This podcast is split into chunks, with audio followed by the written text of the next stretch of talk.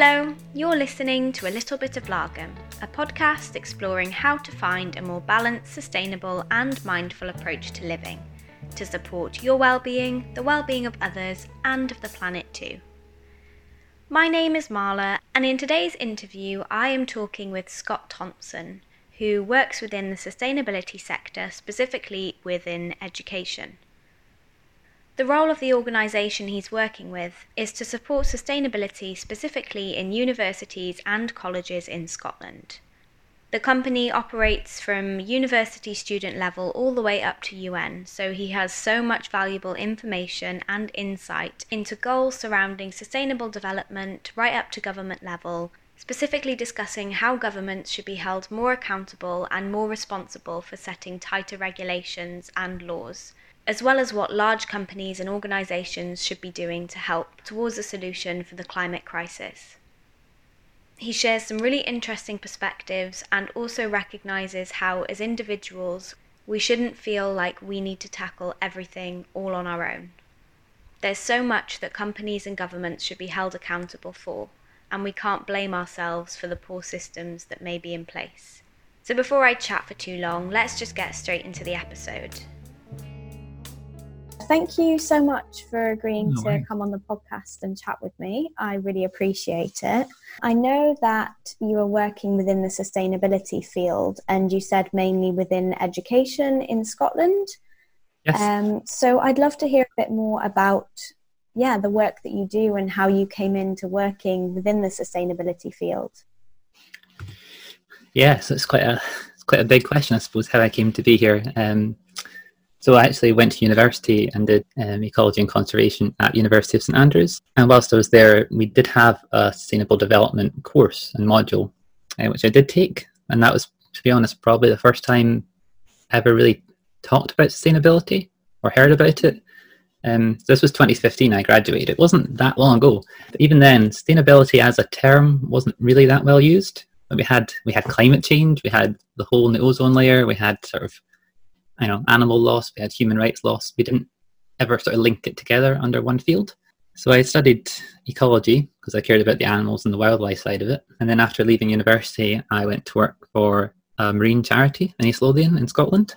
Nice. Um, so I worked there for a couple of years, working sort of wildlife issues, working on public engagement, sort of giving talks, talking about the animals, things like that. And sort of as you sort of grew into it, you, you got to see, you know, it wasn't just the animal issues. You know, there was pollution, there was plastics, there was, you know, human behavior, there was cotton buds, there was all these sort of other things kept getting brought in. All the damage has been done by other people, either around the world or potentially even years ago. And I got a job, um, more or less, as like a low-level environmental consultant for a while, working with businesses.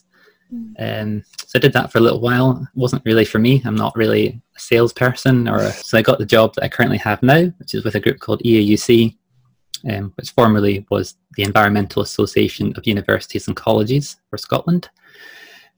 Quite a mouthful. um, so our role, sort of broadly, is to support sustainability in universities and colleges in Scotland. So we do that in a lot of different ways. So my job is communications and networks. So we have different networks for all the people who want to talk about energy, all the ones who want to talk about travel or waste or education, things like that. We sort of get all these people together and we get the experts and the industries and the governments and whoever else we need to get together and we sort of discuss these issues. And at a higher level, we operate up to the UN and report to the UN political forum. So it's quite a unique position to be in. On one hand, you're working with the UN, then on another day, you're working with day one fresher students, you know, on sustainability. Wow. Um, quite a quite a varied role. Mm. Um, yeah, that's sort of how I ended up where I am just now. It wasn't really a plan; it just sort of happened.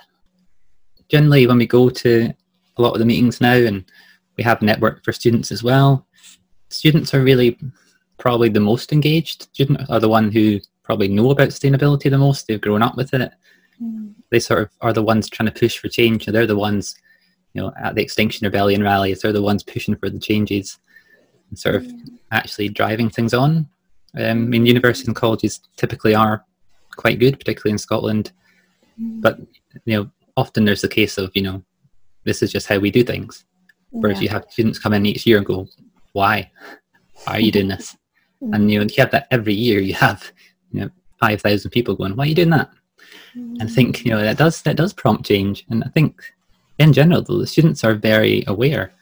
Um, I think probably much more so than when I was at university. I think it's you know, it's much more in the news, and I think people are just a bit more conscious of it. I mean, I didn't really know much about, for example, sustainable development goals at university. Mm-hmm. I mean, that was it was brought up a little bit, but it wasn't like a big thing. I would never have connected, say, gender equality to sustainability. You know, yes. that is that is a that is an issue. That's part of sustainability. It's like poverty, gender equality. These are all these all come under sustainability. But I mean, when I was learning, it was more of a climate change, save the animals types. I didn't really mm. equate the two together. Yeah, for sure. That was something I was going to ask you more about. Actually, was whether there is this kind of push towards recognizing the intersectionality of all these things. So it's great to sound like the students you're speaking with are already bridging those gaps between a combination of issues and how they're all connected, and that actually to come to a solution, we need to consider all of these different aspects that are so interlinked.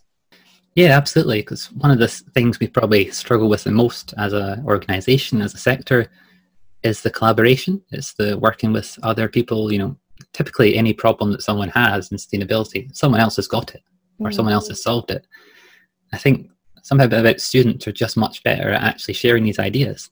I think mm. there's also just a they don't have the sort of the fear of being wrong. People just say, "Why don't we do this?"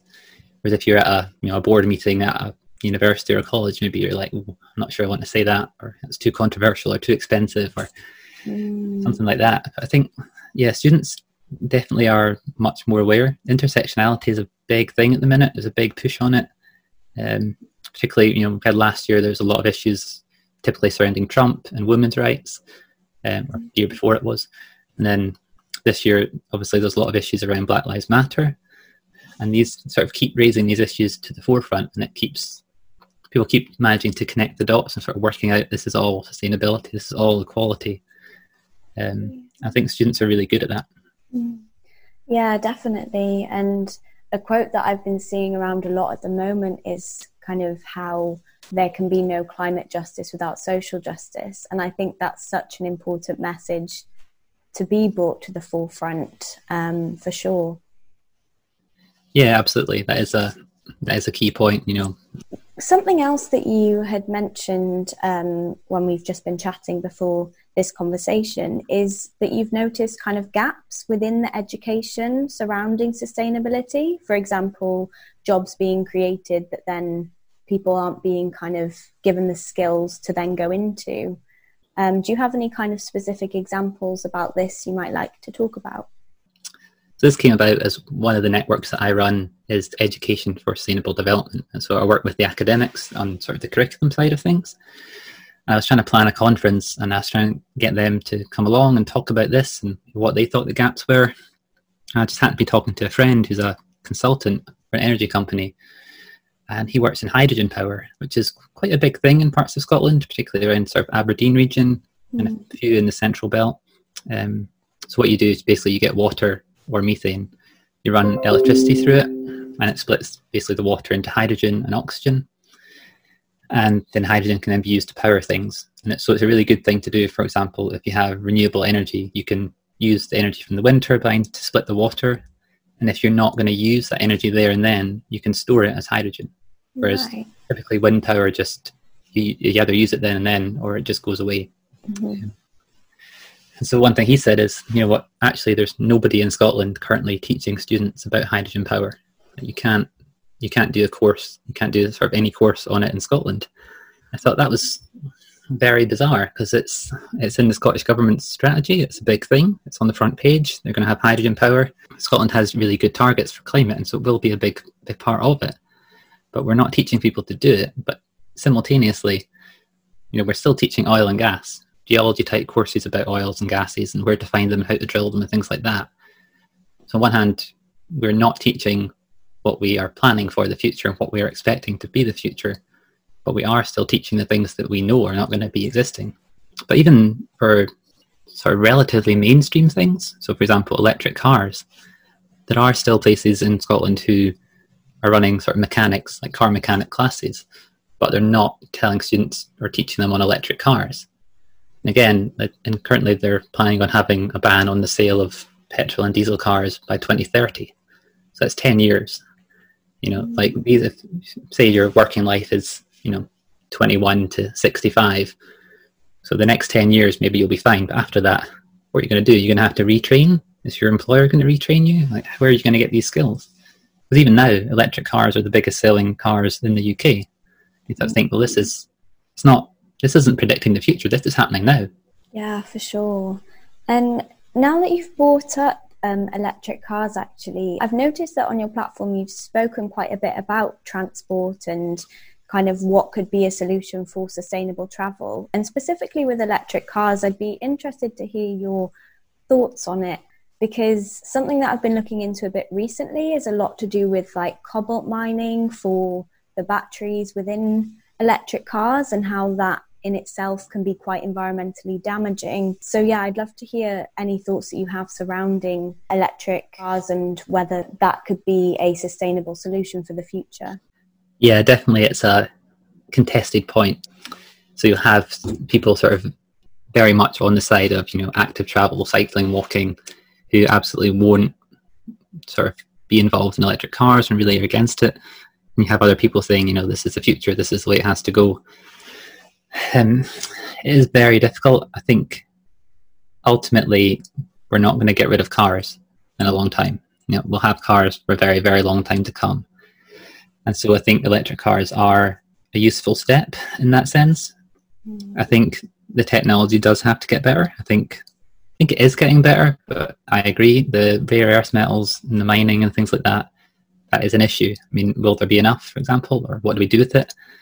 Um, mm one thing that they're currently doing with electric cars is actually once they reach the end of life, they're taking the batteries out of them because even a electric car battery at the end of its life, it's still going to run at about ninety percent capacity. So wow. it's actually in a car that's quite a lot to lose ten percent because you're driving, and if you get stuck ten percent of the way there, that's no good. But mm. what they're doing with it is actually putting it into houses.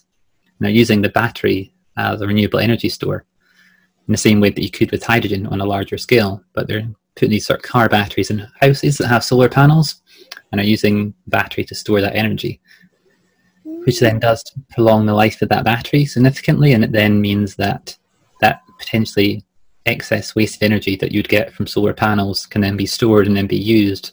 And so you have that as an additional carbon saving on the life of that battery. That's quite an awkward question. Yeah. yeah. One of the big problems people object to is the car tires and the microplastics. Because uh, currently, car tires are the biggest source of microplastic in Europe. Just with the wear on the road, it just erodes the tire. And with electric cars, they tend to say the wear is higher. It's one of these things. Whether it's true or not, it's hard to say. I mean, it's all things being equal. No, it's not true. It's absolutely it should actually be equal with a petrol car. The problem is that electric cars have a higher rate of acceleration because there's no gears. So when you put the accelerator down, you speed off faster, which then erodes the tire faster. And so if people don't adapt their driving styles, which typically they don't, yes, you do wear your tires faster, which then has a higher microplastic factor as well. Mm. So it's yeah, it's a very very difficult issue. I think, you know, for example, in the UK, we definitely have to improve our public transport system because that that is a major factor. People drive, but simply because there's no other option. Whereas I went to Amsterdam last summer and that was amazing. You didn't need a car at all. I went to Paris one time and it was a similar story. Uh, I believe Germany has a thing for commuters where I think it's one euro a month they pay for this uh, metro or the subway. Wow. You know, I mean, imagine, I mean, in the UK, I mean, you know, my manager takes the train to work and I think, obviously before lockdown, I think he was paying something like £18 per day. You think that's, you could get an entire year of travel in Berlin what you're paying in one day.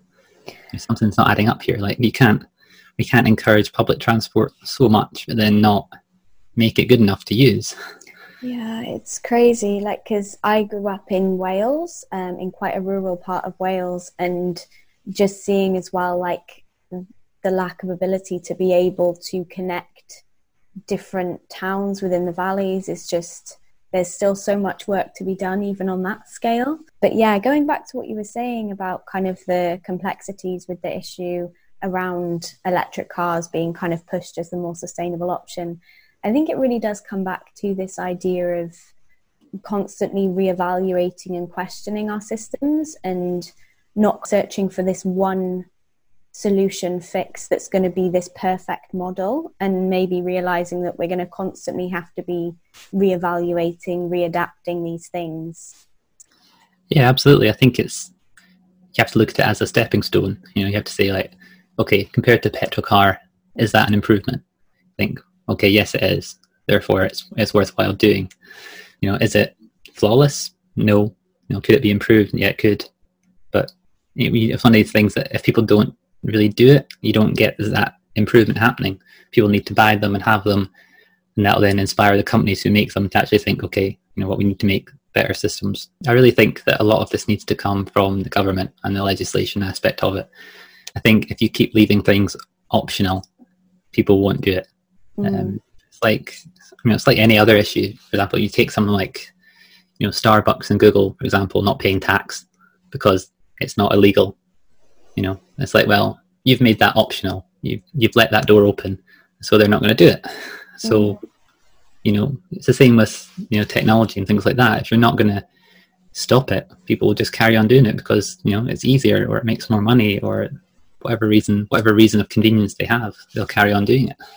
Yeah, definitely. And and like you were saying with uh, your friend who's paying for train travel, and it comes down to that thing as well. If if you're not in a position where you can then or even have a sustainable option to choose from you have to go for the one that is less environmentally friendly because there's just not another feasible option in place. Yeah absolutely. I actually think the ban of selling petrol and diesel cars in the uk is actually a really good step um, it's a really big step forward and it's, it's something that's happening elsewhere in the world as well. And a lot of car manufacturers are saying we're not going to make petrol cars anymore. And actually, Honda recently dropped out of Formula One racing, which uses hybrid engines, because they said actually there's no future in hybrids either. So we're not going to even attempt to develop a world class hybrid engine because we don't believe that's the future. So, you know, it's, it's good that people are doing this. And then on the sort of the more extreme end of the scale, you have the government of China announced they want to be carbon neutral by 2060.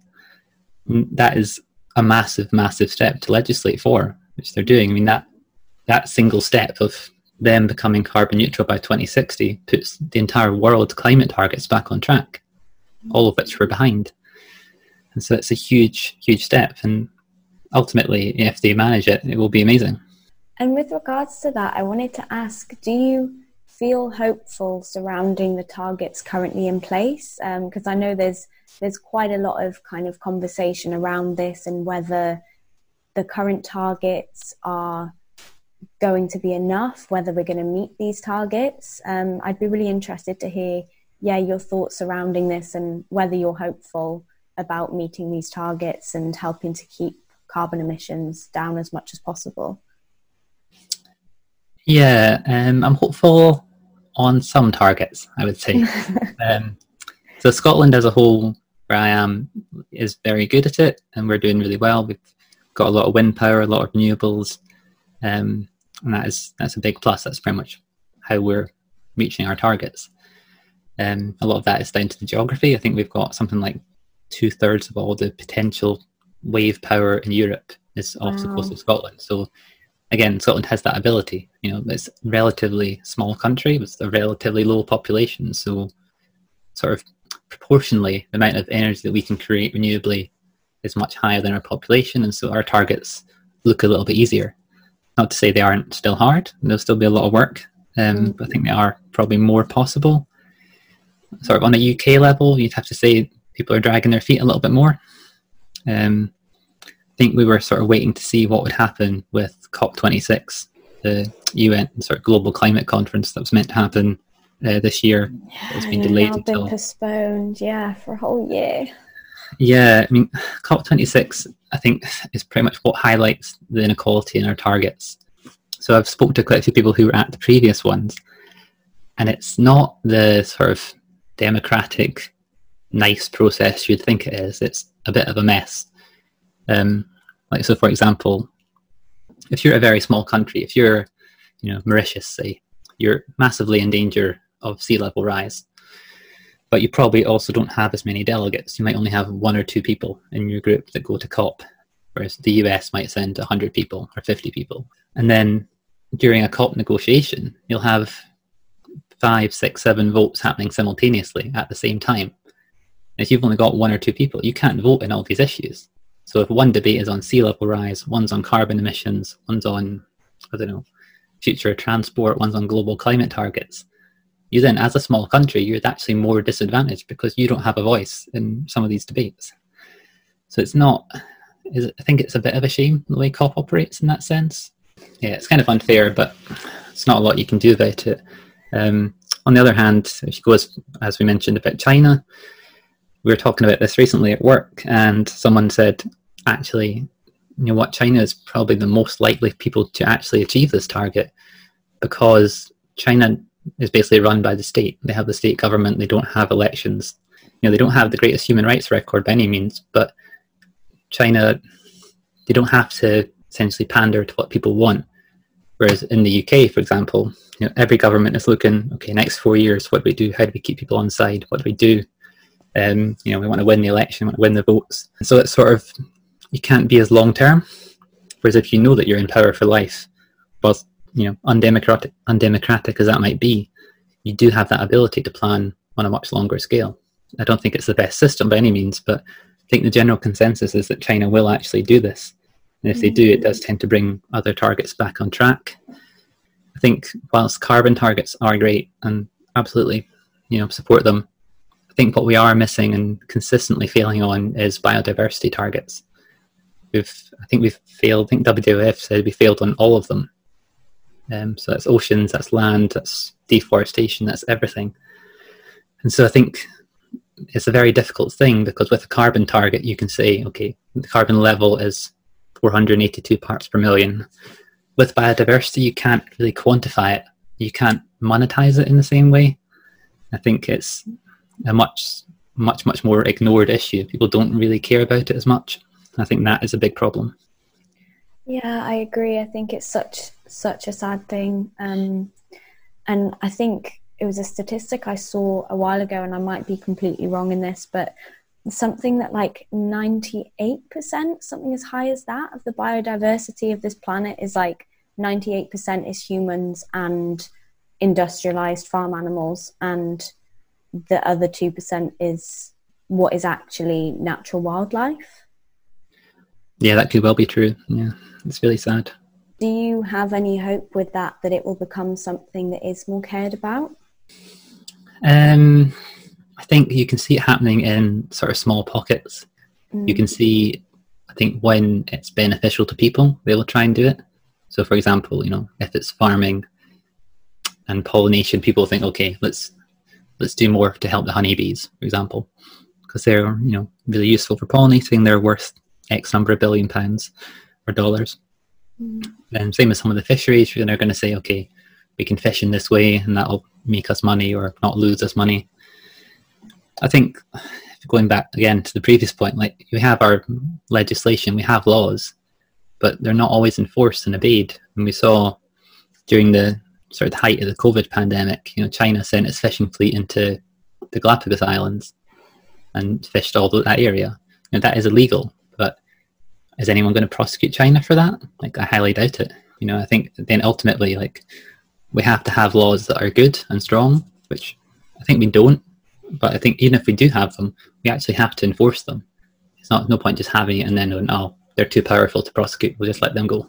And we've seen in the US, for example, they've actually rolled back quite a lot of environmental laws, um, partly just through the Trump government, but also partly due to COVID. They actually lifted a lot of the environmental pollution rules as well, which think they're arguing it's for industrial productivity. But realistically, more air pollution in a pandemic that affects people's lungs is not a use, not a good thing to do, you know. And there's a s- strong suspicion that they might forget to reenact these laws and just sort of let that go, and we'll be stuck with these higher air pollution levels. So awful, and when like the USA is such a massive country has such an impact just for the sheer number of people and the constant economic growth, which is seen to be the biggest priority almost all the time. And I think that idea of constant economic growth, how can that be sustainable on a planet with finite resources? Yeah, absolutely. That's I suppose the big question, isn't it? How do you mm. can you continue that? Is it possible? If it isn't possible, like when does it end? You know, is it just a case of you know the people in government thinking, okay, as long as I'm in government and we still have resources, it's fine. It'll be the next government's problem. Or they just keep passing it along? Are they actually going to tackle it? Is it do they not sort of see it as their responsibility because they know there'll be another government in and they can clean it up?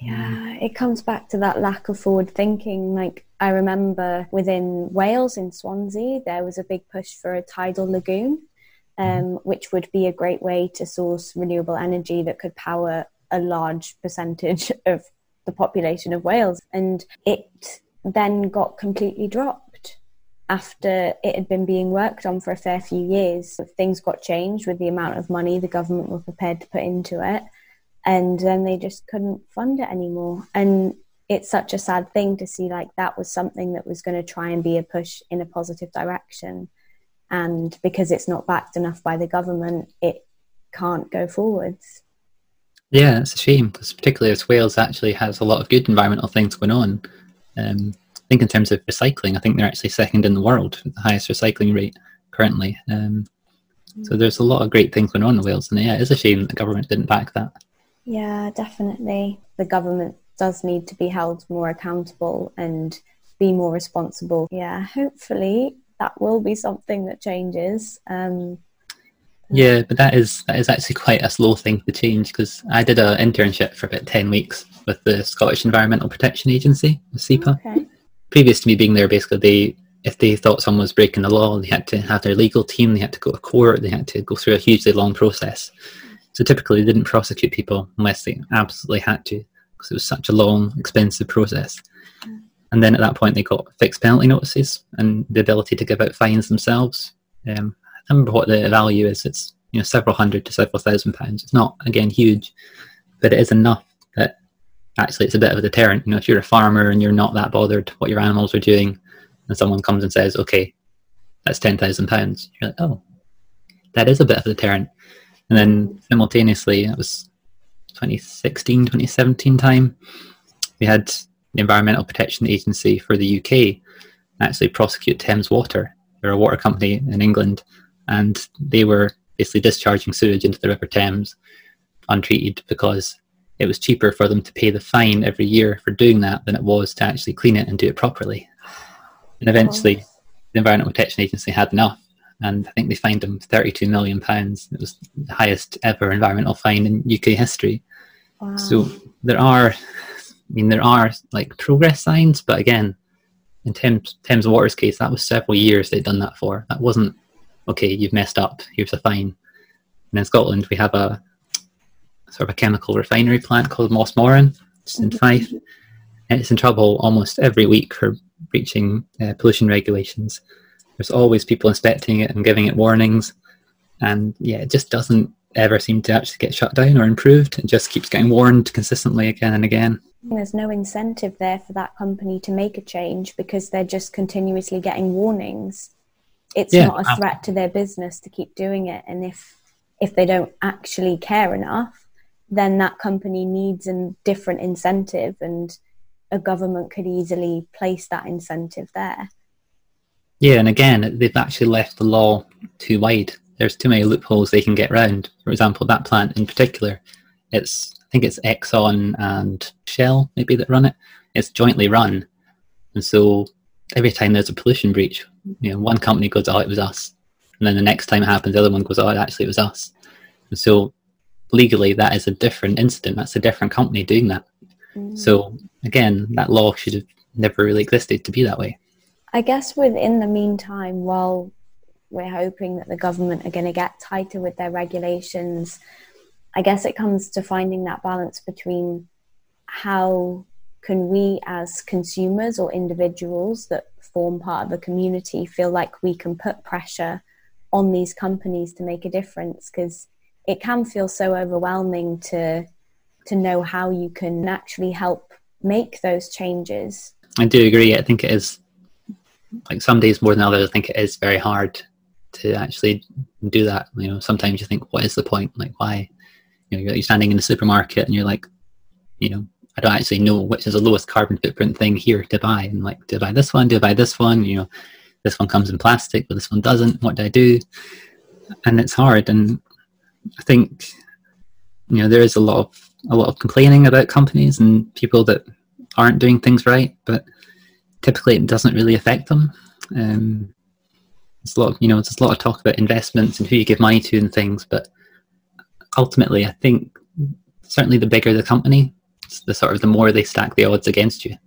You know, the more it's very difficult. I don't think Amazon are going to change because people keep complaining. You know, like they made sort of small changes now that you can get you know less packaging with your products. But then, why again? Why is that an option? Why is reduced packaging something we have to ask for? They're almost sort of guilting you and turning the question around. It's not that I should be asking for this. It's you should be doing it. It never seems to quite work like that. They don't. Sort of the bigger the companies, they just don't seem to care, or they don't have the ability or the willingness to actually make those changes. And again, they need someone to say this is not acceptable. Mm. But I think again, the bigger the company, the more influence they then have on the governments and on the people in power. Yeah. You know, that's why again Amazon don't pay any tax because you know what they're funding, they're donating to campaigns, they're lobbying, they're saying, "Oh, actually, we're actually a huge employer. If you know, if you tax us, we're going to lose so many jobs, and that's going to be really unpopular for you and your election and your constituents." They're trying to sort of rig the system against you in that way it's it's so frustrating and yeah i completely agree with what you're saying it's like these big companies who their actions could have such a positive impact if they chose to make better choices because if they made those options available people would choose them but yep. yeah like you were saying why does it have to be an option why isn't it just the general consensus that that's just how you get it yeah absolutely and in that case, I can't even see what the benefit is for them. Like, why? You know, surely it must be cheaper to do it this way. Like, they can't can't see how it can be a negative. I can't see why they're so reluctant to do these things. Mm. Yeah, I think that is absolutely the frustration of you know, this seems so obvious to everyone else, but you know, you're not doing it. Um, Especially when they're the ones in the position where they can do it. Um, yeah, because it can make you as an individual feel out of control sometimes, I guess, from being able to make the better choice that you want to make. Yeah, they're sort of got so much ownership and so much power that it's almost like, what can I do? You've, you know, it's like the big investment companies or the big governments or sort of the larger any group becomes. It's like, okay, you know what? You've got such a stake in absolutely everything. You know, you're controlling so much. It just seems like, what do we do? And I think ultimately it's, you know, what you have to try try your best by all means. Just you know, you have to just do what you think is right, and sometimes you won't be right. You know, sometimes sometimes no one's actually worked it out. You know, sometimes you're going to buy something and you're going to wonder like, is that the right thing? And I've asked people that I work with and experts and things, and they go, actually, you know what? I've no idea what the carbon footprint difference between buying that this thing and that thing actually is. So you think, well, I worried about that for like an hour or several hours or days or weeks, whatever And then I've spoken to an expert and they go, actually, you know what? I don't know either. Yeah. You think, well, if the experts don't know, like, why am I feeling so guilty about it? Mm, yeah, because I mean, it becomes so complicated. Like, say, for example, if you're buying fruit and veg that is local, but it's out of season, that might have a higher carbon footprint than buying something that's seasonal that's been imported from somewhere else. So, someone could genuinely think, like, well, I'm buying something local, that's a positive thing. And it becomes so complicated because the information maybe just isn't as re- readily available or because there are so many choices rather than just the more sustainable logical option being the only option we're bombarded with all these choices multiples of them being really not at all sustainable and then it's just almost like a lottery of trying to pick which one is the most sustainable yeah absolutely that is right i mean I had a post on this recently. I mean, food miles typically actually is a very, very small part of the overall food carbon footprint. Most of it is in the production. But then you know, you don't always know that. You don't know which one is best when you stand in the supermarket or the shop and you go, okay, you know, we've got this product here, which is local, and this one is abroad, but this one's local but in plastic. Is that worse than the one that's abroad? Like, where do we draw the line? I don't know. Like, was it flown in? Was it by boat? Was it by lorry? You know, all these things affect it. What do we do? And you know, it always frustrates me. Like our local shop is Tesco, and for example, they sell broccoli side by side, one unpackaged and one wrapped. I always think, why have you done that? What is the point in selling two things for the same price, one wrapped, one not? Like, think again, why why have you chosen that option?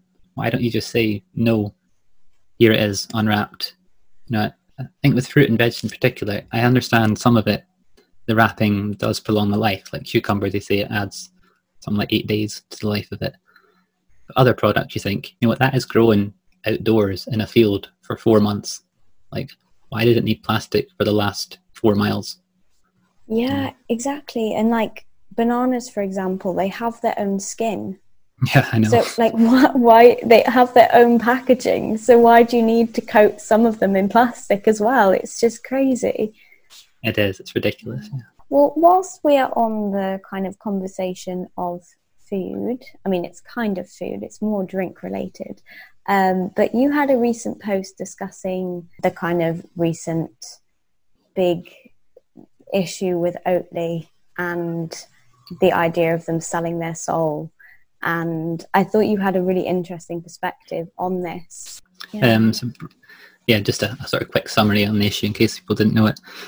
Um, so Oatly make oat milk, and they're one of the biggest and one of the most sustainable.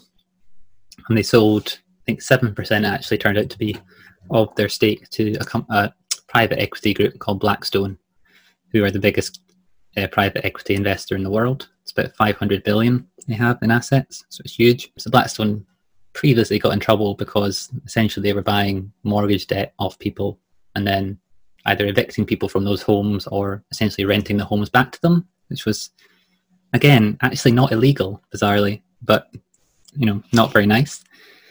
And then there was a lot of allegations about them having a role in deforestation in the Amazon, which actually turns out to not actually not quite be true. It's actually a really complicated story. Actually, I was reading the report on this earlier. It's massively complicated as to what their role actually is. It's it's fairly trivial, to be honest, but it's more the fact that they're helping to build a port, or one of the companies they own a share in is building a port in the Amazon, and that port then means that farmers can transport their goods more easily, which in theory means that farmers are more likely to cut down the forest to grow more products because they're making a higher profit because they now have this easier transport route. So yeah, that's a very quick summary. There, there's a huge amount to the side of it. Um, a lot of it's not true. What you hear actually, the actual reports are quite ambiguous. Even WWF and Greenpeace aren't too opposed to them. People are already a little bit suspicious about Oatly, I think, because they recently sold part of their company to the Chinese government as well. So people are like, mm, that was a bit weird. And now Blackstone is majority owned by someone who's a Trump supporter. So now people are thinking, okay, you've sort of got links to the Chinese, you've sort of got links to Trump kind of not trusting you anymore. Yeah, it's a really complicated story. I think ultimately you have to wonder is it the same people doing the same job to the same standards? And if that's the case, then I don't think there's too much of an issue. I think if, if Oatly themselves are still as sustainable as they ever were, then the actual impact has not changed. And I think the really important point here is that Oatly could have made this money. I think it's about yeah ten percent ish, which is a couple of hundred million pounds. Um, they've not actually released the final figure, but say say it's 200 million, just for argument's sake.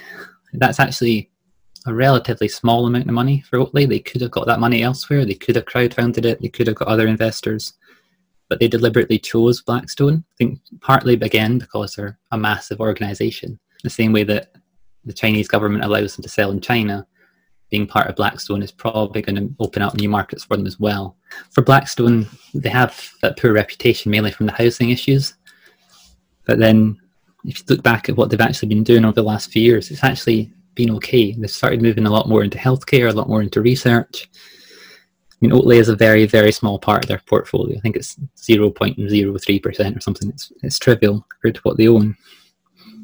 But Blackstone own so many other things. A bit like what we said earlier. The bigger the company, the more they stack the odds against you. So I think in my post I said until 2016, sorry, Blackstone owned, for example, McVitie's and Jacobs, who pretty much make all the biscuits in Europe. They own a lot of the hotels. They own a bit of Facebook, and thus they own WhatsApp, Instagram, and they own so many different things. Even if you object to Blackstone, like you have to realize that you're already involved.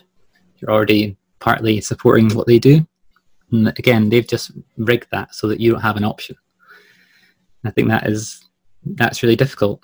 And what you have to think is, okay, Oatly have done this to disrupt the market. So they've, even if you don't like Blackstone, I think what you have to think is, what would Blackstone have done with that 200 million pounds if they didn't give it to Oatly? Because that money could have gone to someone much worse. And if you're if you work for Blackstone, for example, and you're sitting there thinking, okay, we're the world's biggest private equity investment group. You know, we have a choice: do we invest in people who are sustainable and ethical, or do we invest in people who aren't? You know, if you're investing in people who are, you know, actively deforesting or illegal fishing or anything like that, yeah, you're absolutely you deserve that criticism. But if you're choosing to invest in someone more sustainable, do you still deserve that criticism? Like, should we criticize them regardless of what they do, or should we say, actually, you've done some poor things in the past, but maybe this is a step in the right direction? Mm. I think it's a gamble for Oatly definitely. I mean, they have done this deliberately. They have consciously chosen this investor as an attempt to disrupt and to take money away from worse investments. So it's you know it is a really unusual step that no one's really done before, and I think it's yeah, it's impossible to know really what that money would have done had they not taken it. But I think if it's gone to someone worse, then as a net result, we're slightly better off. It's a really complicated issue, and because Blackstone are worth over 500 billion, it's next to impossible to actually untangle the web of what they own, what they're responsible for, because they own so much of everything. You've made so many great points there and like a really interesting shift of perspective as well. Oatly's already actually owned by I think three or four other investment companies, and so you know obviously they know much more about this deal than anyone else does. They know why they've done this. You have to think as well if they've got other investors who've all got around this table and thought, actually, yeah, this is a good idea. You know, there it's not just the two people who own Oatly going, here's a here's a thought, let's do this. Mm. You know, there's other people involved as well you sort of think the more people involved, like there must be a reason behind this. Um, and again, as you say, if you're going to boycott Oatly, why are you doing that? I mean, is that the most sustainable 0.03 part of all of Blackstone? A lot of the debate on social media, they kind of drag in so many different facets of this.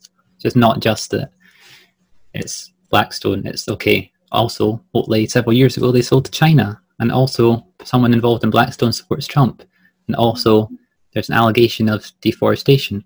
That deforestation argument is not quite true. It's definitely out of context. I had I've looked into it quite a lot, um, but there's so many like semi facts going about if you just sort of pile them all together, you're like, oh, that's not good at all.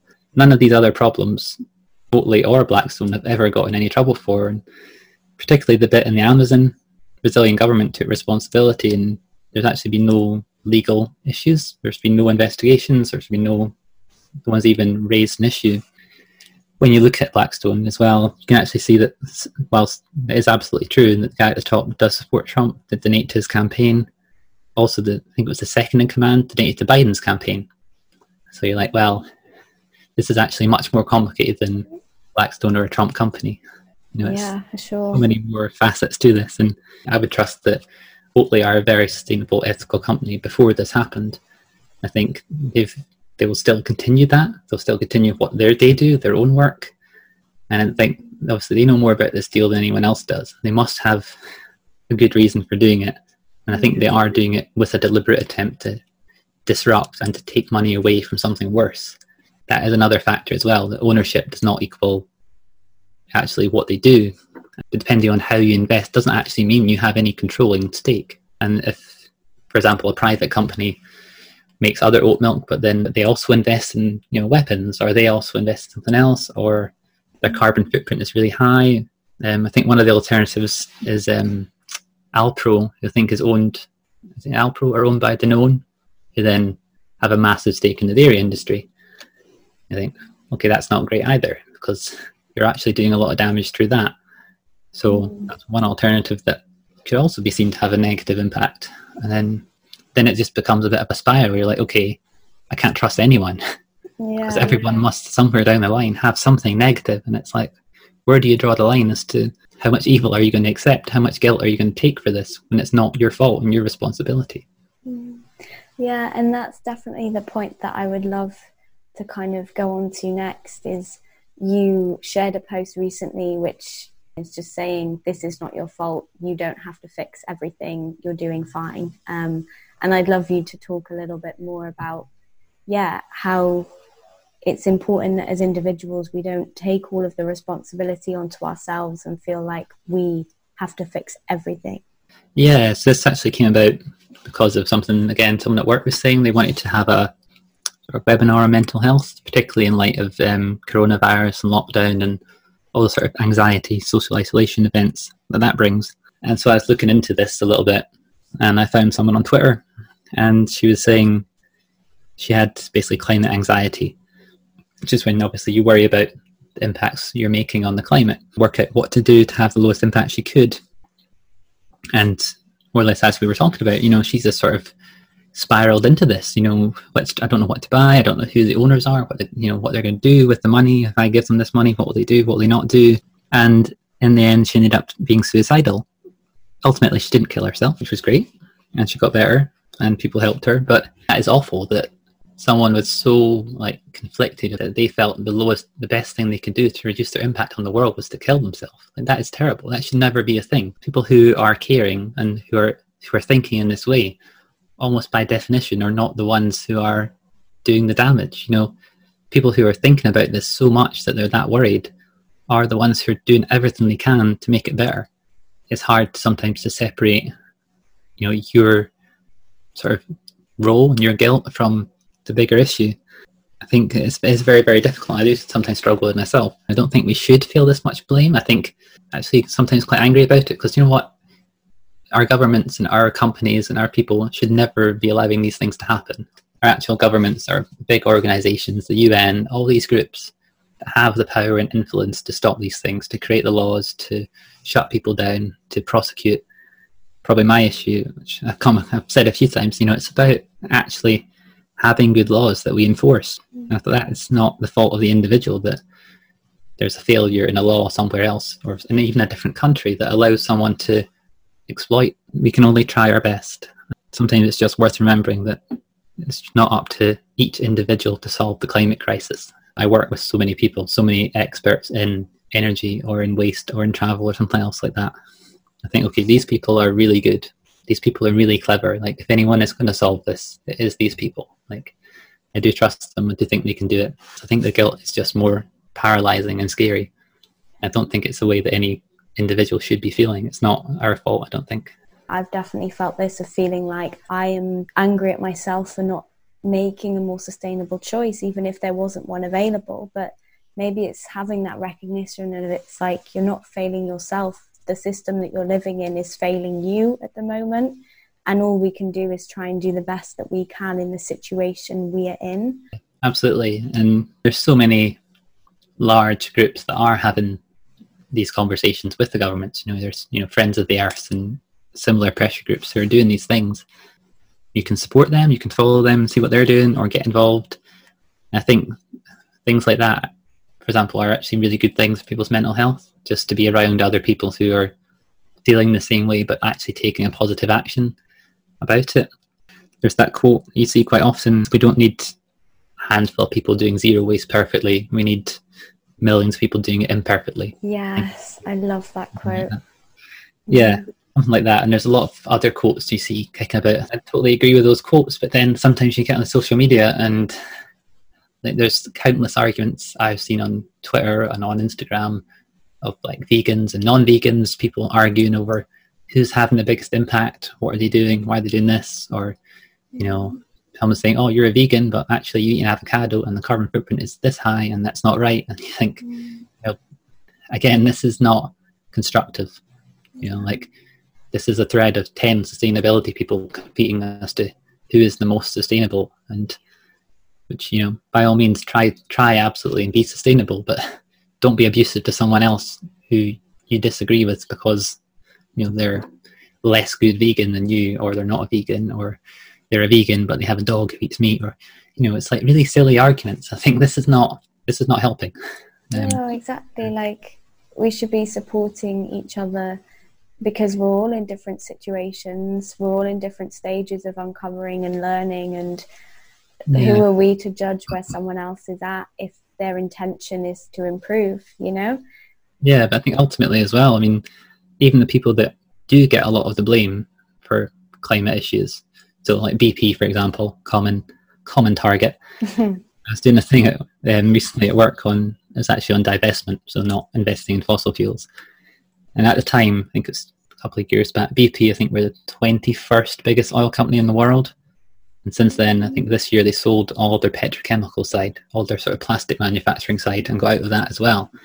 You think, okay, you, you guys are taking a huge hit for this. Actually, if, when you go down to the carbon footprint per barrel, per, barrel of oil, sorry, BP are actually one of the better ones. But we're not complaining about Saudi Aramco. We're not complaining about Nikko. These are the two biggest oil companies in the world. Yet, I reckon only a handful of people would ever actually heard of them.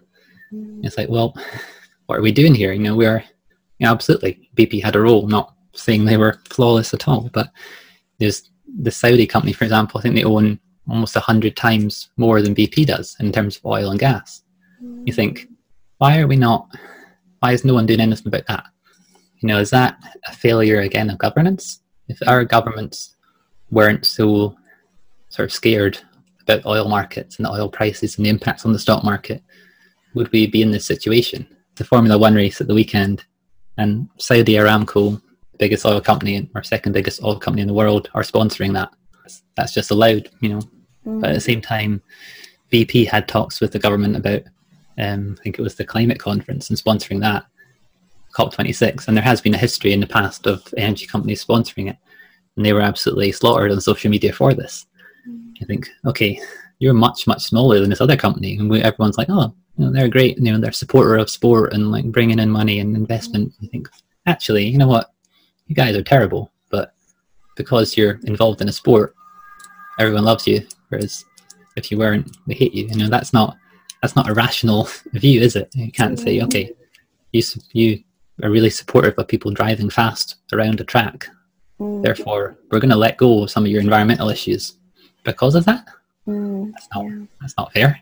No, and, and also, really, those companies should have a part in those conferences, really, because they're the ones that need to change their practices. But yeah, BP and the other company involved are both saying how much they're investing in renewables and what they're doing. Mm. Like, BP, it's a really tricky one, I think, because they do have a history in the past of misleading people with their marketing. That has happened for sure. But mm. at the same time, they're doing a lot of work in places like Aberdeen, which is historically a really oil centric region and still is. But they're trying to sort of move away from that into renewables. On one hand, they've done terrible things in the past. And you know they are it does they are making attempts it does look like they're making attempts to improve and at what point do you stop calling it greenwashing and just say actually they're they're trying to improve. But yeah, I think you're actually right with the sort of the energy companies' role and sort of conferences and governments and things. Absolutely, they're going to be the ones who are having to do so much of this. So they do have to be informed. They do have to know. I think that can seem conflicting. I think it can mm. seem strange to be like, okay, we're trying to reduce energy, but we're going to ask an energy company to help us.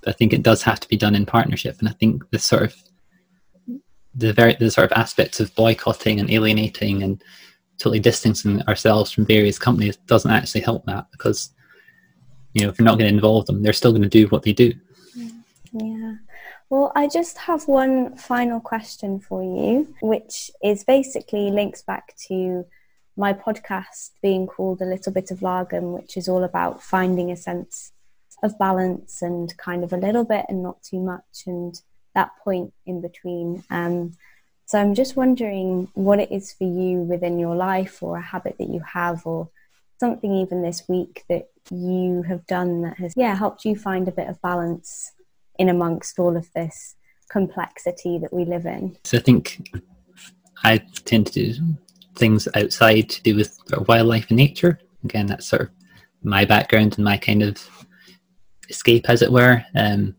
so there's a lot of, you know, it depends usually on the weather because we live in Scotland and going outside is not always the easiest thing to do.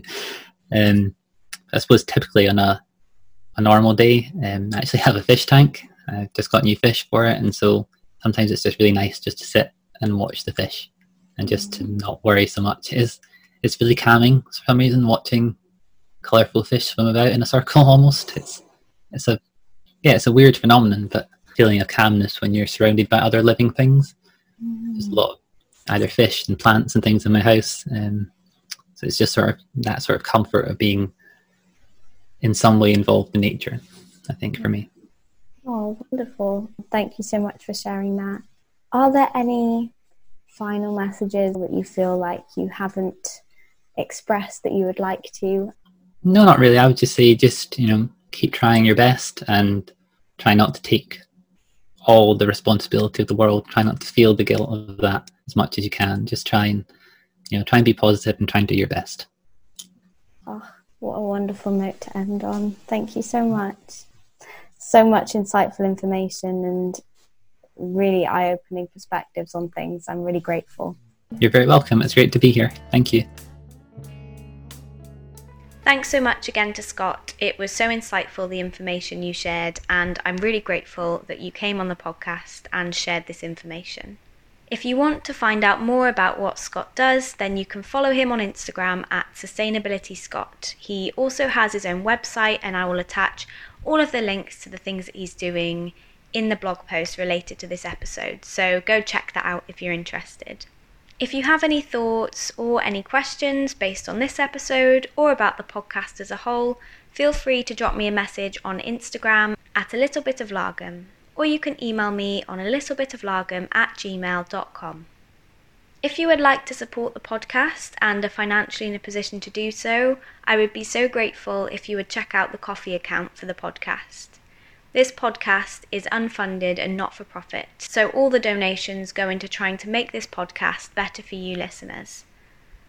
And if you can't financially support the podcast, but would still like to support in some way, I'd be really grateful if you could leave a rating and review on Apple Music, as it really does help more people find the podcast who could benefit from it. Thank you so much for listening, and I will speak to you again soon. Bye.